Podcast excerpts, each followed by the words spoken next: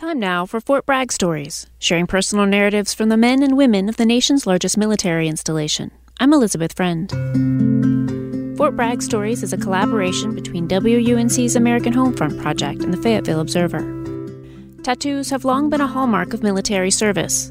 Memorial tattoos, in particular, have a special place in military culture. Tattoos can pay tribute to those who have served, salute the fallen, and help soldiers and their families commemorate life changing events. Laura Monk decided a memorial tattoo would be the best way to honor the memory of her husband Austin, a soldier who died of leukemia in 2011. Maybe a year or so before Austin passed away, I asked him, like, what kind of tattoo would you want? And he said, I'd like my dog tags on my forearm with the string wrapping up to my armpit. And I told him that was so crazy to have his own name tattooed on his body. So after he passed, I was like, well, what can I have done to remember him. And it was kind of like he left me this, you know, memorial already put in place. And that was to have his dog tags put on my forearm with the chain leading up. And it was just a wonderful way to honor and remember him. In addition to getting the dog tags on my arm, his cousin Gary had also tattooed over my old tattoo with lilies, and lilies were our wedding flowers. So it's another way, kind of including him in my memorial tattoo. Phil Sussman sports two sleeves of tattoos. The images are carefully chosen to honor fallen soldiers, commemorate his own service, and help him reflect on his experiences both in and out of uniform. This was the first one I got. It says Brothers in Arms, and the E in Brothers is capitalized.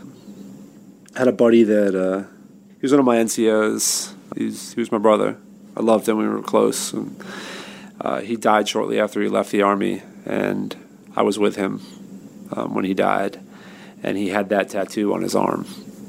And myself, his gunner, and another NCO we were both close with from the platoon, the two NCOs, held his hand and stayed with him the last 24 hours when he was brain dead on life support we all decided after he died that we were going to get that tattoo. So that was my first tattoo. Um, I also wear his, his bracelet as well. For veteran Lewis Hunt, one of his most meaningful tattoos honors the dead, but also celebrates those still living. It's an emblem that ties together three generations of family members who have served in the military, from World War II to the present day.